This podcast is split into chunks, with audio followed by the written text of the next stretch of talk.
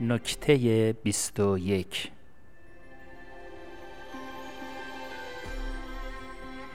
عبارات جادویی.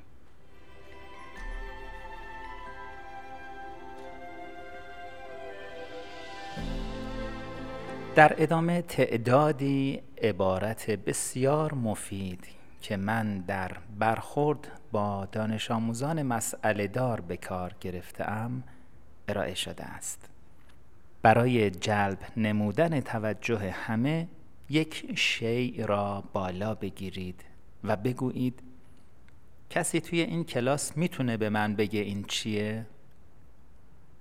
برای اختار دادن در مورد یک تنبیه بگویید خب من معمولا مجبور به انجام این کار نمی شوم ولی شما راه دیگری برای من نگذاشته اید برای اینکه دستهای بیشتری برای پاسخ به یک سوال بالا برود.